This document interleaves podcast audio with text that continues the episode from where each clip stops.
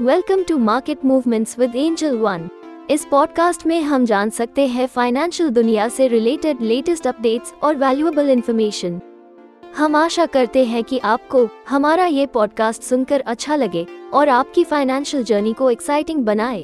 आज का टॉपिक है quarter three result of TCS and Infosys so Q3 results of financial year 2024 for two of the biggest IT companies in India, TCS and Infosys declare हो गई है आज के इस पॉडकास्ट में हम बात करेंगे इन दोनों कंपनीज़ के रिजल्ट्स के बारे में so let's get started with Infosys.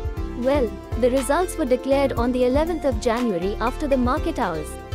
Consolidated revenue for Q3 is reported at 39,610 crore rupees, which remained flat in comparison to the previous quarter, where revenue was at 39,626 crore rupees. But year on year May, there is a growth of 1.34% in terms of revenue. Now अगर हम profitability की बात करते हैं तो it was 6113 crore rupees for December quarter, which showed a declining trend when compared with quarter on quarter and year on year with 1.64% and 7.18% respectively.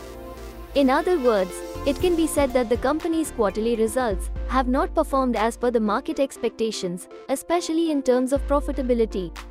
Now, let us see the results of Tata Consultancy Services, which were declared on the same day as Infosys. That is, on the 11th of January after market hours.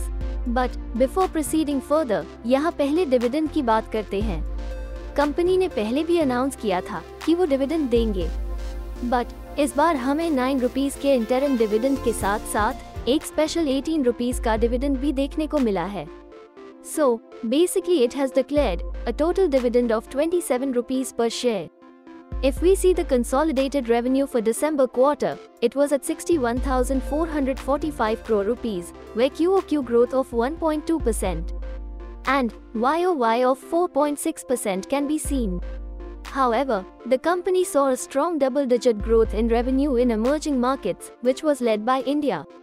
It grew 23.4%, ये increase हमें BSNL order की वजह से देखने को मिल रहा है लेकिन अगर प्रॉफिटेबिलिटी देखते हैं तो the picture is different The earnings before interest and taxes was 25% against 24.3% in the previous quarter.